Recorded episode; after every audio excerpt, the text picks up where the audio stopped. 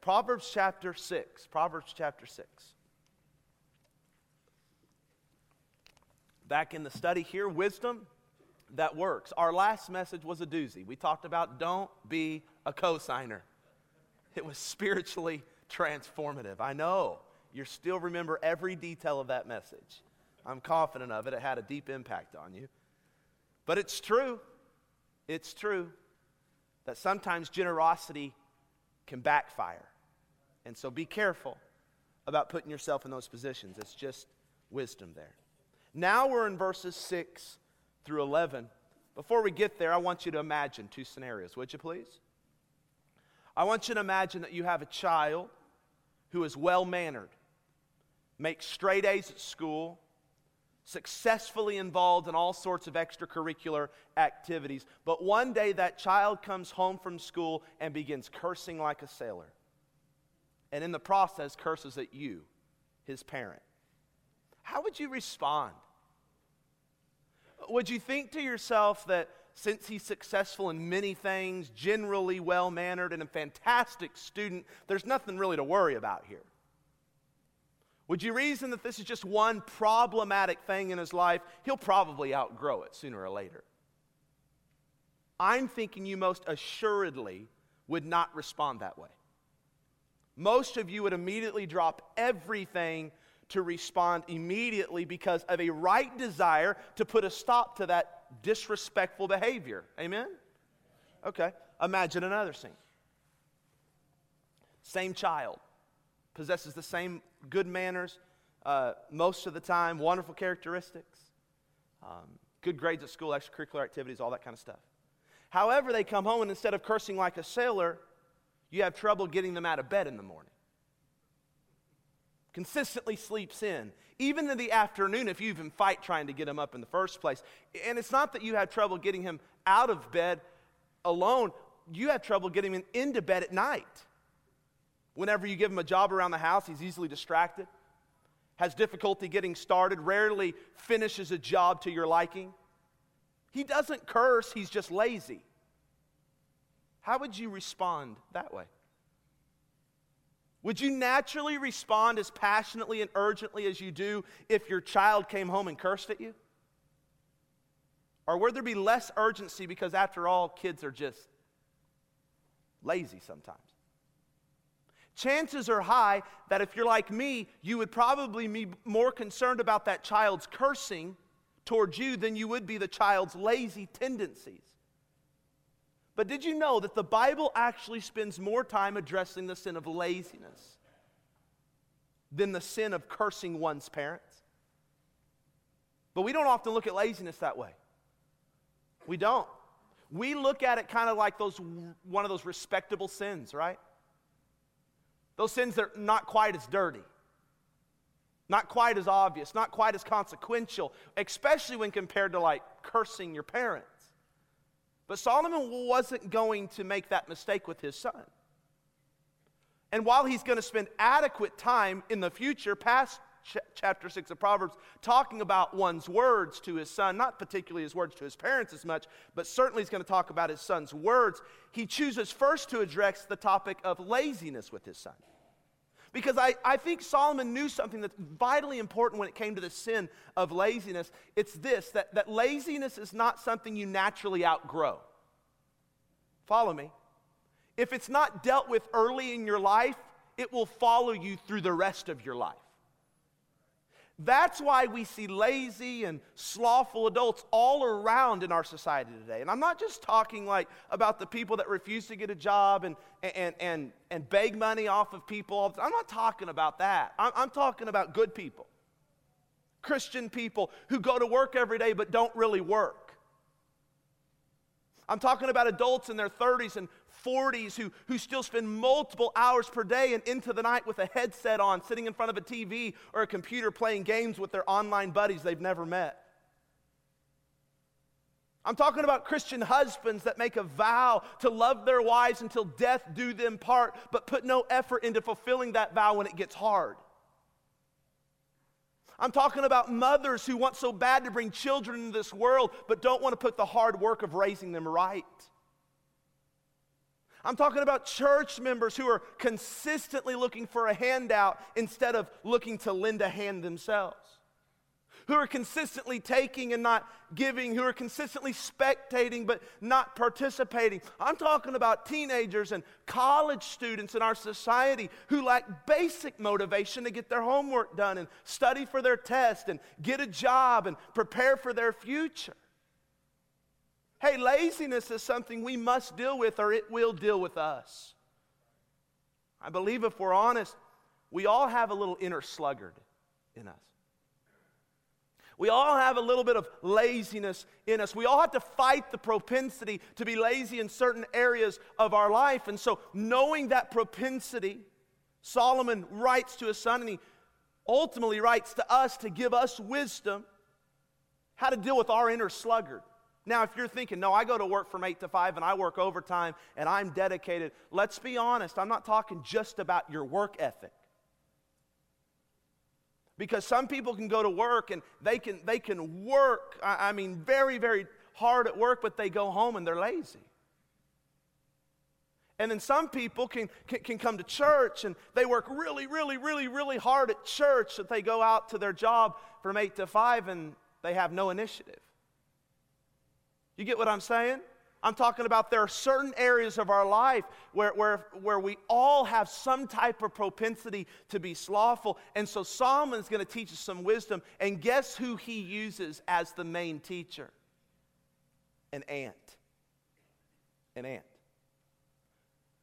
And he, he gives us some good wisdom from this little critter. So, in order for us to grasp that wisdom, I want to ask four questions as we work our way through the text. Four questions. What is the sluggard? What should the sluggard do? What is the sluggard thinking, and where is the sluggard headed? Solomon answers all of those questions for us. What is a sluggard? That's what he says in verse 6. Look at it. Go to the ant, thou sluggard. His audience is very narrow. He's talking about the lazy man. In fact, if you look up that word sluggard, you're going to find that it means this slow one, loather, slacker. I like the way Raymond Ortlund put it. He said this What is a sluggard? Well, think of the way syrup oozes slowly out of a bottle when it's cold. Isn't that frustrating? This is the sluggard, sluggish and slow and hesitant when he should be decisive, active, forthright. His life motto is don't rush me. He's lazy, constantly making the soft choice, losing one opportunity after another, after another, after another, day by day, moment by moment, until he lies there helpless in his wasted life. The sluggard is mentioned only here in the book of Proverbs. It's mentioned a total of 14 times. And we don't have time necessarily to look at all 14 of those, but I want to get a basic understanding of how Solomon defines the sluggard by bringing out some of his characteristics in other portions of the Proverbs. And so here's what I want to do for the next few minutes. I want you to get your Bible out. I'm not going to put it on the screen because they're, they're found right here in this one book. And I am going to randomly call on people to read Scripture. You have no idea who you are. Young and old, man and woman. You have no idea who you are. Get ready, Jenny. My wife's going to be 30 something tomorrow. She's the best thing that ever happened to me outside of Jesus. Get ready to read the scripture. Here we go. Number one, the sluggard, Solomon says, is a procrastinator. Proverbs chapter 26, 14, Kelvy. You knew I was going to you. Everybody turn there with them. Proverbs 26, 14. Just stand and read that nice and loud.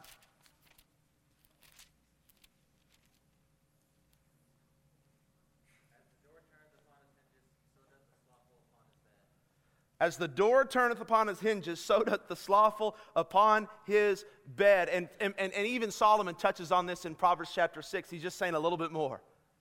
I'm going to push snooze one more time. I'm going to procrastinate doing what I know I need to do. That's laziness. That's the sluggard. He's a procrastinator. Number two, the sluggard is a quitter. Turn to Proverbs chapter 12 and verse 27. Proverbs chapter 12 and verse number 27. Thad Deaton, why don't you read this one?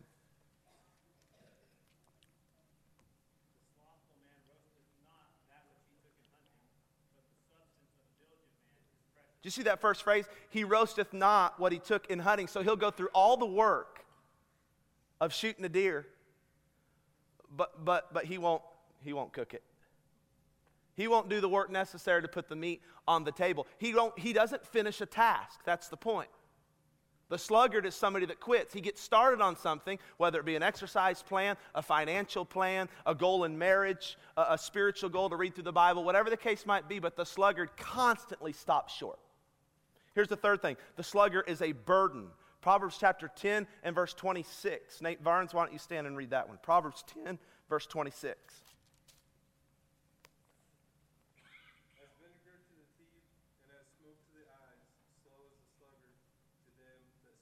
Yeah, this is, what, this is how the sluggard affects those around him. Vinegar to the teeth. You ever took vinegar to the teeth? Me either. Smoke to the eyes. I have taken smoke to the eyes, like from the grill, and from a few cigarettes too. That's not good. Both burn the eyes, right? I don't know what vinegar on the teeth. I got some big old teeth, so vinegar would hurt these suckers. But the point is, the sluggard affects the person next to him in a very negative way. How many know that at work? The lazy person affects the whole team. And it's very, very true. All right, let's do another one. The sluggard is an idiot. I tried to be gracious. It's the most gracious word I could find. Proverbs chapter 24. Everybody turn there. You ready, Jenny? Okay, she said no. I promise she is submissive at home. Proverbs 24, verse 30. Brother Mike Dominguez, why don't you stand and read this one?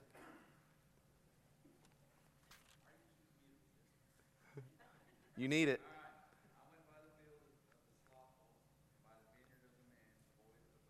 Yes, very good. I could have said the sluggard is void of understanding. It just didn't go as well with the flow. What Solomon is saying is he's an idiot. You look at that in the context of the whole thing, and the guy's expecting a, a fruit from his vineyard without ever putting work into it. He goes by, and here's what Solomon's saying he disconnects his choices with his consequences. He doesn't think through how laziness is going to affect his life in the long term. He's void of understanding, he's idiotic, he's ignorant. That's a sluggard. All right, here's another one. The sluggard is arrogant. Turn to Proverbs 26. I think we're already there. Proverbs chapter 26. Brother Kurt Deaton, why don't you read this one? Verse number 16.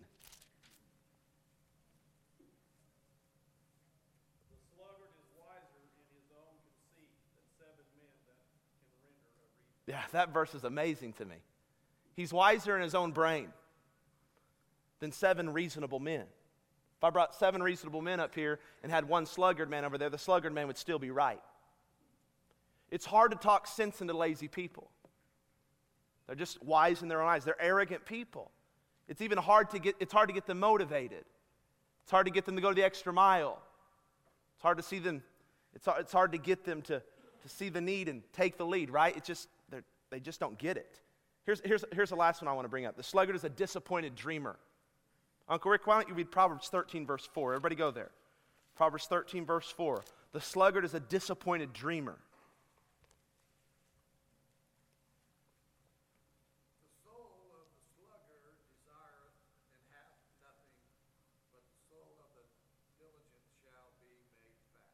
Very good. My brain is wanting to say so many things right now. I'm just going to stick with the disappointed dreamer part.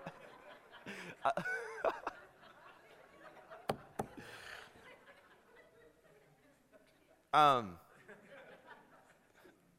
but it is true. The soul of the sluggard, it, it, it's not that he doesn't want to be better. It's not that he doesn't want a better financial situation.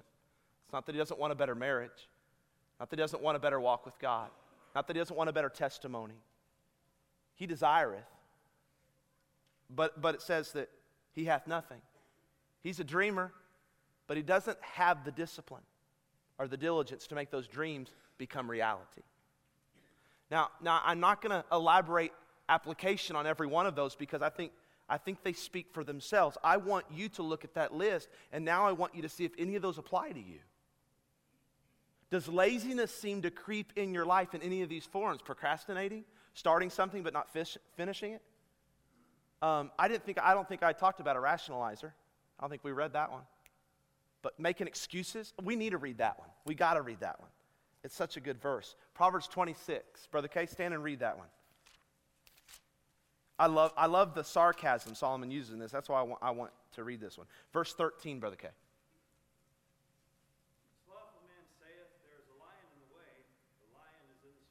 Yeah, you get that? That's total sarcasm. There wasn't a lion in the street. The slothful man makes up excuses, absurd excuses, for why he doesn't want to do something. You get what I'm saying? Now, I could go off right there. I'm not going to, but I'm just saying the point is he's a rationalizer. You say, Why didn't you get that done? And the sluggard will say, My dog ate my homework. All kinds of things he'll rattle off. It's always someone else's fault. There's always a lion in the street. And you look out your window to try to find the lion and you can't find him. And so I want, to, I want you to see if a sluggard, if any of that applies to you, and here's the good news if any of those apply to you like they apply to me, you're Solomon's audience tonight. You're who these verses are written for. I'm who these verses are written for. All right? So that's the first question what is a sluggard? Let me ask you another one. What should the sluggard do? If you apply there to any of those, then, then what's the next step for us to take? Back to Proverbs 6 he says this go to the ant and consider her ways and be wise. That's what a sluggard should do. Go to the ant and let the ant be your teacher. Now, I don't know about you, but I automatically think this that is such an indictment to the sluggard. That in his character, he is inferior to one of the smallest bugs to ever walk the face of the earth. That in his work ethic, he gets put to shame by a little small ant. And yet, it's this little ant that offers so much wisdom when it comes to overcoming laziness. And it makes sense why Solomon would point to the ant as the teacher when it comes to work because they say the ant is most successful, most productive of all social insects, primarily because of its work ethic. There are 11,000 different kinds of ants. there are about one quadrillion ants today.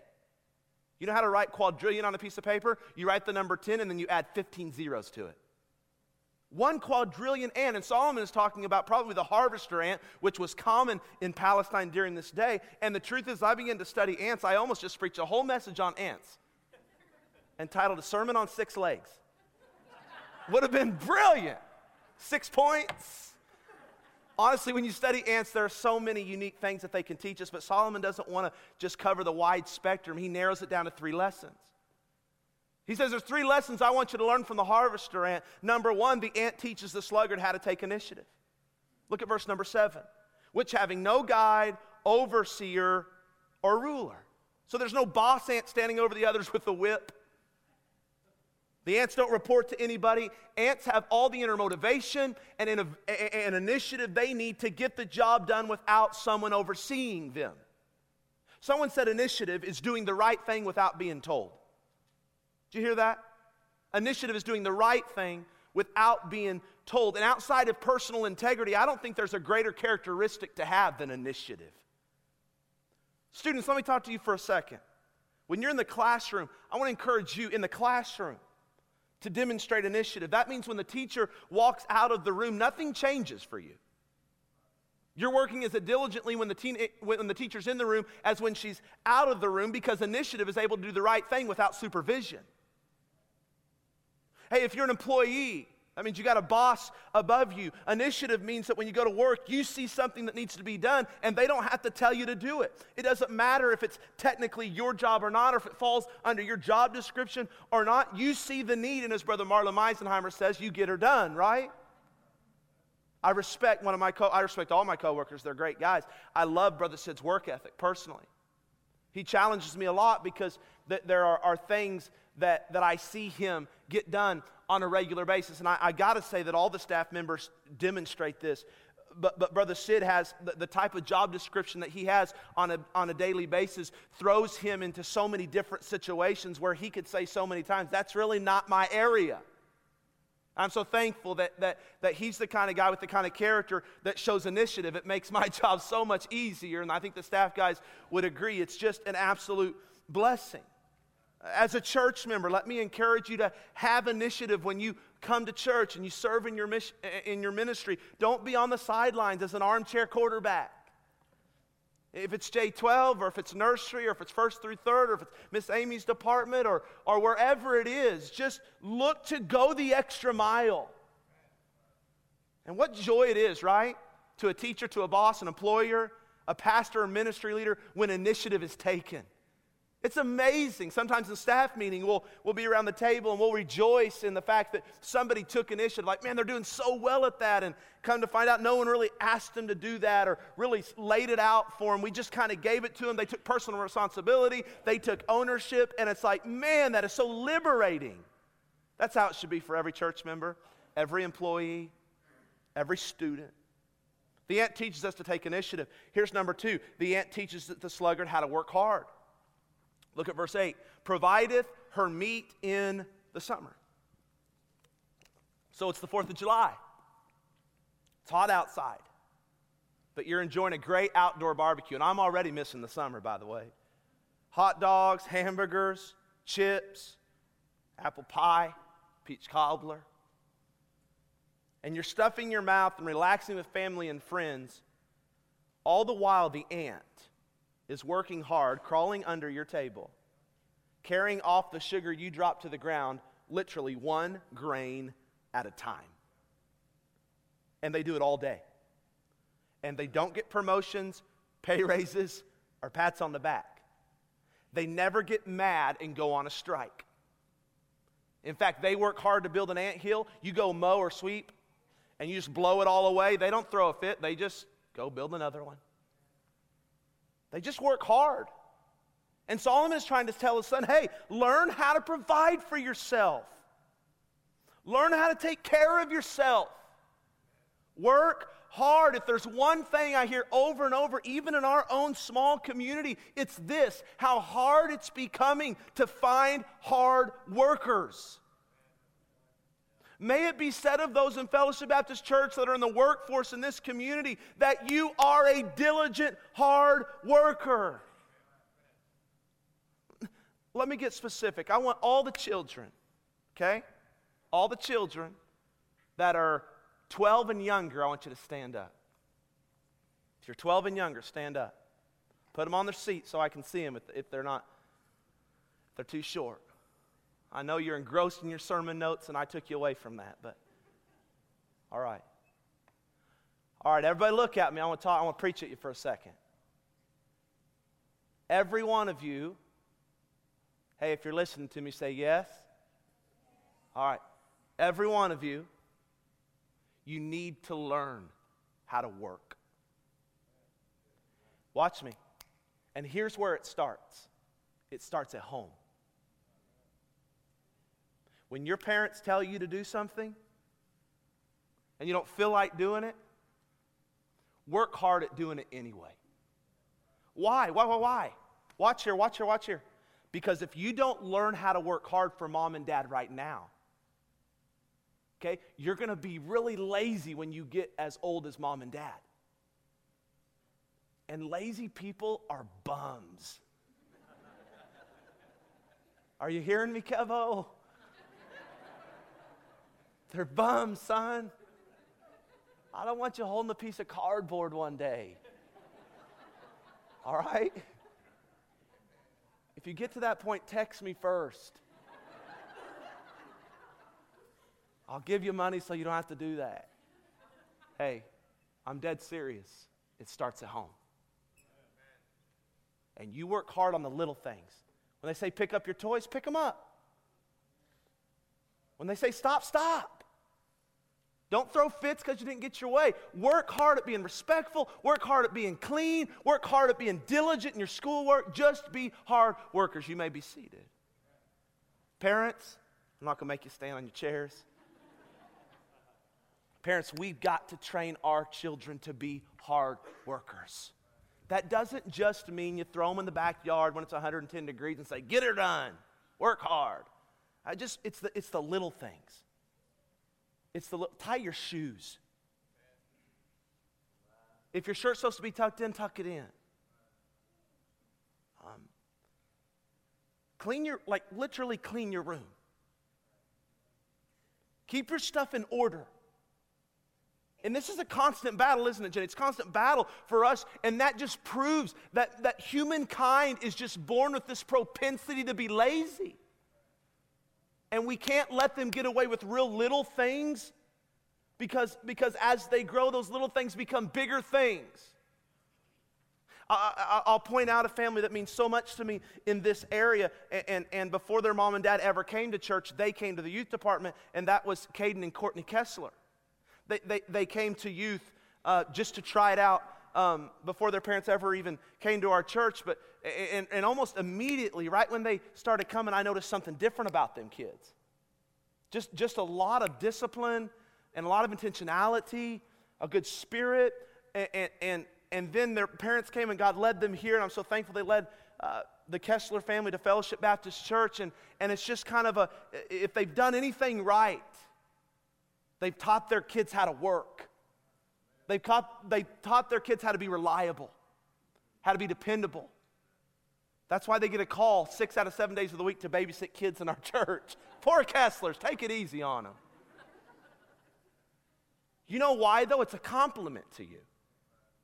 It can be a burden, but it's also a compliment. That, that I can't, uh, there, there's not somebody as, I can't find someone as dedicated as Brother Caden is on the guitar. It's amazing. Every Wednesday night, he's the first one up there. Getting music together, plugging in the system. He's developed and, and, and gained so much more skill since coming to our church on the guitar. It's amazing what he does. His sister Courtney did the same thing. She's at Bible college now. I could just begin to do that, and, and I'm pointing them out because it just stands out to me that characteristic in their home. And I'm not saying they're perfect in every way, and they would never want me to say that or act like that. But this is one thing that I feel like they did right, and, and it's something I've learned that I want to do for my son. But you know where it probably started? Little tiny things at home. Little tiny things, not just throwing them out into a yard and saying, get her done. It's, it's teaching them the little tiny things. Don't neglect those little things. Yeah. Let's, let's go on to the third thing the ant teaches. It teaches the sluggard how to prepare for the future. Look at verse 8 again. Provideth her meat in the summer, but watch this gathereth her food in the harvest. So the, er, the ant is working today for tomorrow. Did you catch that? She's not just hoping life goes her way, she gets ahead of the next season of life before it ever comes. And the application, honestly, in my mind is just going everywhere. It's endless when it comes to this point. My mind instantly goes to financial preparation. Because most Americans, including good Christians I know, are literally living paycheck to paycheck. And please follow, this is important. And they're living without any margin at the end of the month. And I know sometimes we fall in hard times, and sometimes that's inevitable, and sometimes it happens. But I would say that, that as many times, or even more, it's not because we're underpaid. It's not because we've fallen into hard times that we can't control. A lot of times it's because we just haven't learned to live below our means. We live right at our means or we try to live above our means, but we've never learned how to live off 80% of our income. And so it's you can get a raise, but then your lifestyle increases. I'm just being practical. And so then you're like, I just got a raise, I just got a promotion, but yet we feel the same strain at the end of the month. That's because you haven't learned how to live off 70 or how to live off 80. That, that, that means that, that, that depending on the job God's given you and the, the, the, the wage God has given you and all of that, you're going to have to pick what kind of car you drive based off that, off the 70% number, not the 100% number. Because you're tithing 10%, you're giving a little more percent for offerings, and hopefully you're giving a little bit away. And so you got to learn how to live below that line. Do you get what I'm saying? And that's where most Christian, good, good Christian people are continually strained, not just in their 20s, but into their 30s and their 40s and their 50s and their 60s because they can't learn to have the self control enough to just say no or not now. With every raise comes an increase in lifestyle. Got to be careful about that. I thought about parents. We are the ones responsible for training up our child in the way they should go. And it's important. I, I thought about this that, that a lot of times as parents, we parent for the here and now, right? And I can understand that, especially in mama's lives. Because they're just like, okay, especially those have multiple kids, they're like, I just want to get through the day. If I get through the day and I start tomorrow and I get through that, I'm, I'm a one day at a time mama. And I get that. I'm sympathetic and sensitive to that. But in the long term, you can't treat parenting like that all the time. Because before you know it, they're not five anymore, they're six. And before you know it, they're not six anymore, they're seven. And then they're going, and then they're going to school, and then they're in junior high, then they're in high school, and you've just taken one day at a time. We as parents have to start thinking in five and ten year increments. Not just, who I'm glad I got through that day. Glad my kid didn't get ran over today. Glad I didn't kill him. We'll start again tomorrow. And in one, in one essence, there is a day by day approach to parenting, but I'm learning that, that things I do now are, are preparing Kevin for junior high. And then things I do with him when he's in junior high will prepare him for high school. Things I do with him in high school will prepare him for college. Things you're doing with your two year old, your two year old, will prepare them for when they're five and go to Fellowship Baptist School. Are you listening to me? And you, you, you've got to be very, very mindful that, that, that the decisions as a parent you make now are not just to get through another day, they're to develop character for the long term. I thought about in terms of our church what we could learn from the ant. You know that, that, that Fellowship Baptist Church can never just think of right now. Pastors modeled that. Brother Landis modeled that, actually.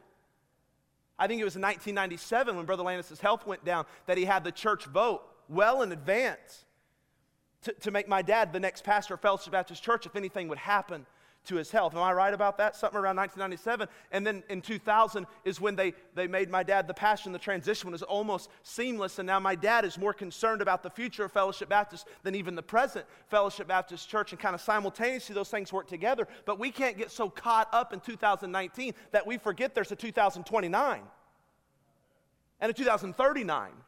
And if God tarries us coming in 2049. That's why our children's ministries and our youth ministries are so vitally important.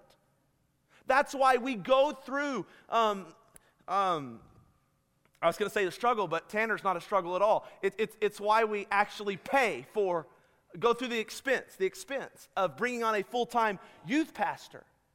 Why we didn't want to have a long gap in there either between having a, a full time and not a full time because we believe that, that we should be able to take care of somebody well that, that is dedicated to helping the next generation of Fellowship Baptist Church.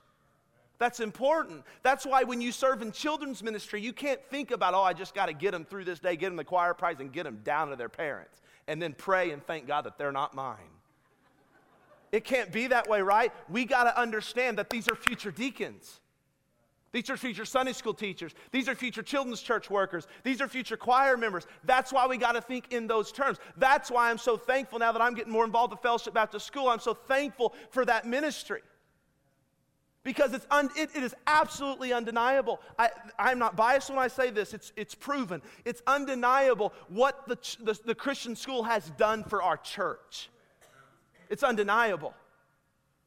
The, when, when, kids grow up from kindergarten to 12th grade and they are memorizing scripture every single week and they are singing songs and they are around the Word of God every single morning and, and they are influenced by Brother and Miss Kay who have given their life to Christian education as well as monitors that have given their life to Christian education. There's just something about that accumulative effect for 13 years and it has done Fellowship Baptist Church so much good. And that's why I want to continue to push Fellowship Baptist School and I want to continue to help Fellowship Baptist School, and I'm going to continue to fund Fellowship Baptist School, and I want to continue to support Fellowship Baptist School, and I want you to send your students to Fellowship Baptist School because in the long run, that helps them become fully committed followers of Christ for Fellowship Baptist Church. Yeah. It's not just about today. You got you to put all these things together. That's what the ant thinks about. He's not taking your sugar from your donut to eat it just today. Oh man, he's going to save that glazed donut for the wintertime. What's the sluggard? What should the sluggard do? Question number three. What is the sluggard thinking? Verse 9. How long wilt thou sleep, O sluggard? When wilt thou arise out of thy sleep? Yet a little sleep. Here's what he's thinking a little slumber a little folding of the hands to sleep. Solomon asks, How long are you going to stay in bed? The sluggard answers and reveals his mindset just a little while longer. That's his mindset. He's thinking just a little more. Now, get this it's not an absolute refusal to wake up. No, he intends on waking up eventually. He just wants a little more. Here's the problem with that way of thinking a little more now turns into a little more later. How many like to use the snooze button? I want to admit that in church. Yeah. I like it until Brother Andrew. You know, Brother Andrew, he is the most disciplined person I've ever met in my life. He makes me sick. He acts like he's 55 years old and he's only like 28. right? I, he acts twice his age. He's, he is incredibly disciplined in all areas of life. And, and, and, I was complaining one day when he was on staff here about pushing the snooze button. He pulled up this article on his phone and proceeded to give me a big old thorough lesson about how pushing the snooze button actually makes you more tired, Tyler. I didn't even ask his opinion. Just stating that I was just, just stating that I'm a snoozer. My snooze is set on nine minutes. I push it at least twice. And then the secondary alarm comes by way of my wife's shoulder, the lower part of my back, and I don't push snooze to that. I get out of bed at that point. That's funny physically, but, but I think that's what some of us do in other areas of our life. Every time God sends someone or something to wake us up, we hit the snooze button. It's not a refusal. We're not saying no, we're saying not now. Here's our thinking we just want a little more. That's how addiction works. Nobody, nobody wants to be addicted to something harmful or unhealthy. It's just that they find it so hard to stop hitting the snooze button. They just want a little more, one more time. And some have a difficult time going through the work that it requires to be free and stay free. That, that's why some kids grow older, but they never grow up. They remain a 16 year old trapped in a 40 year old's body. They just want to have a little more fun. They just want to stay young a little bit longer.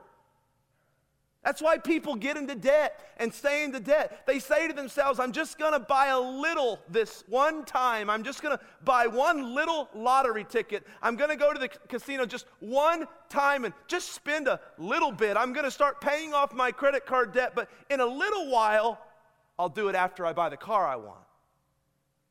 That's why some people step out of church or ministry involvement and they never quite make it back to where they were. They just want a little more time to themselves. They're just going to work this second and third job a little bit longer because they kind of like the money. They're just going to.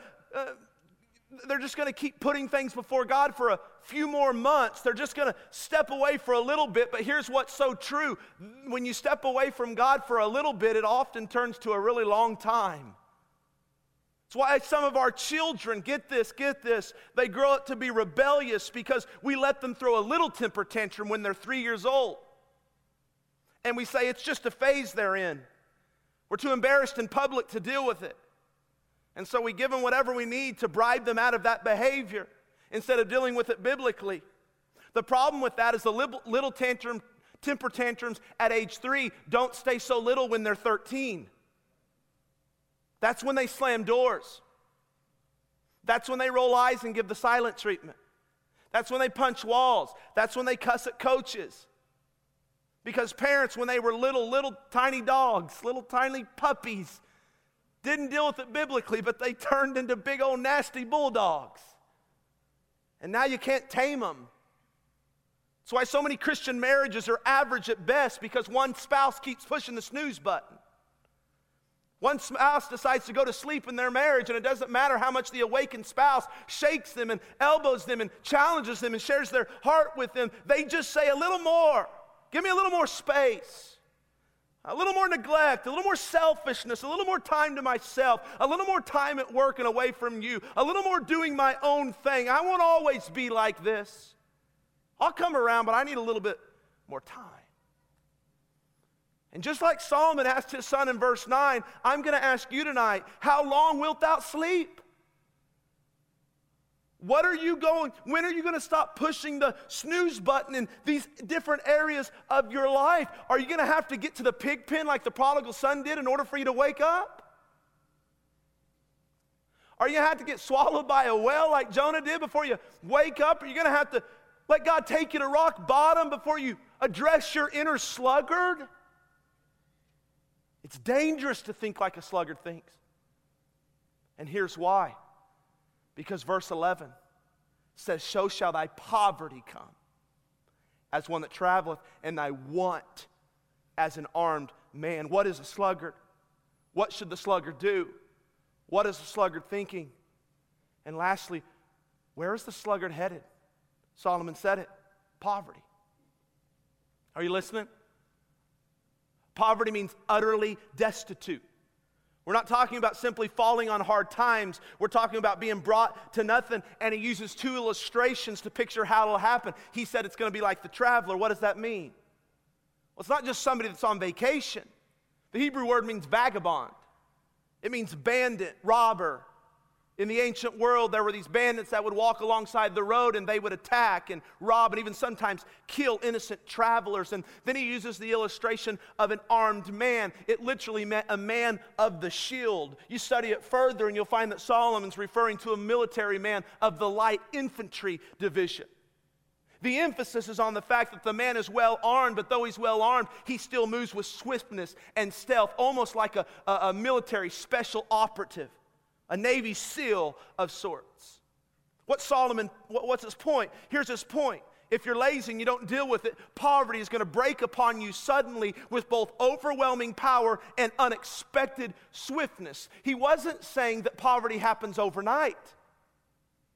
No, poverty comes to a man because over a long period of time, he's neglectful, he's slothful, he's lazy over a long period of time. But the realization of his poverty will hit him like it came suddenly. Are you following me? He'll make really bad choices for a long period of time. And he'll get away with it for a long period of time and notice no visible consequences for a long period of time. But it's like all of a sudden he'll wake up to the fact that he's utterly destitute in that area of his life. And it's like, I did not see this coming. That's Solomon's point. That means you keep being lazy in your marriage. You won't be utterly destitute in your marriage overnight, but sooner or later, you will be in relational poverty because you didn't tend to that vineyard. The most important vineyard you have in your life outside of your walk with God. And poverty will not tap on your shoulder and say, hey, just want to give you a warning, I'm coming for you. Poverty will take you like a Navy SEAL takes its enemy in a special operation. You won't even know it's coming, but the fact is, it's been coming and following you all along. Are you following me here? Same is true in your financial life, same is true parenting, in parenting in every other area of your life. God help us tonight. God help us to be serious about dealing with our inner sluggard. Those areas of our life that we've neglected, that we keep saying a little more, that we keep pushing the snooze button in. God help us to learn from the ant. Get to work. So if God has addressed any of these areas in your life, I hope you'll be warned tonight that you don't know when, but if you keep neglecting this area of your life, you will be struck with poverty, whether it's economical, vocational, relational, health wise. See, we, over, we neglect that in the conservative Baptist Bible preaching church. We neglect our health. We don't preach on that kind of stuff. You eat like however you want, never exercise, never do what the doctor tells you to do. Make these choices over a period of a long time, and all of a sudden it's going to overwhelm you that your health is gone. And that's how that's how it works. That's how the sluggard, that's where the sluggard's headed. He's going to be overwhelmed with, with destitution, with emptiness in that area of his life.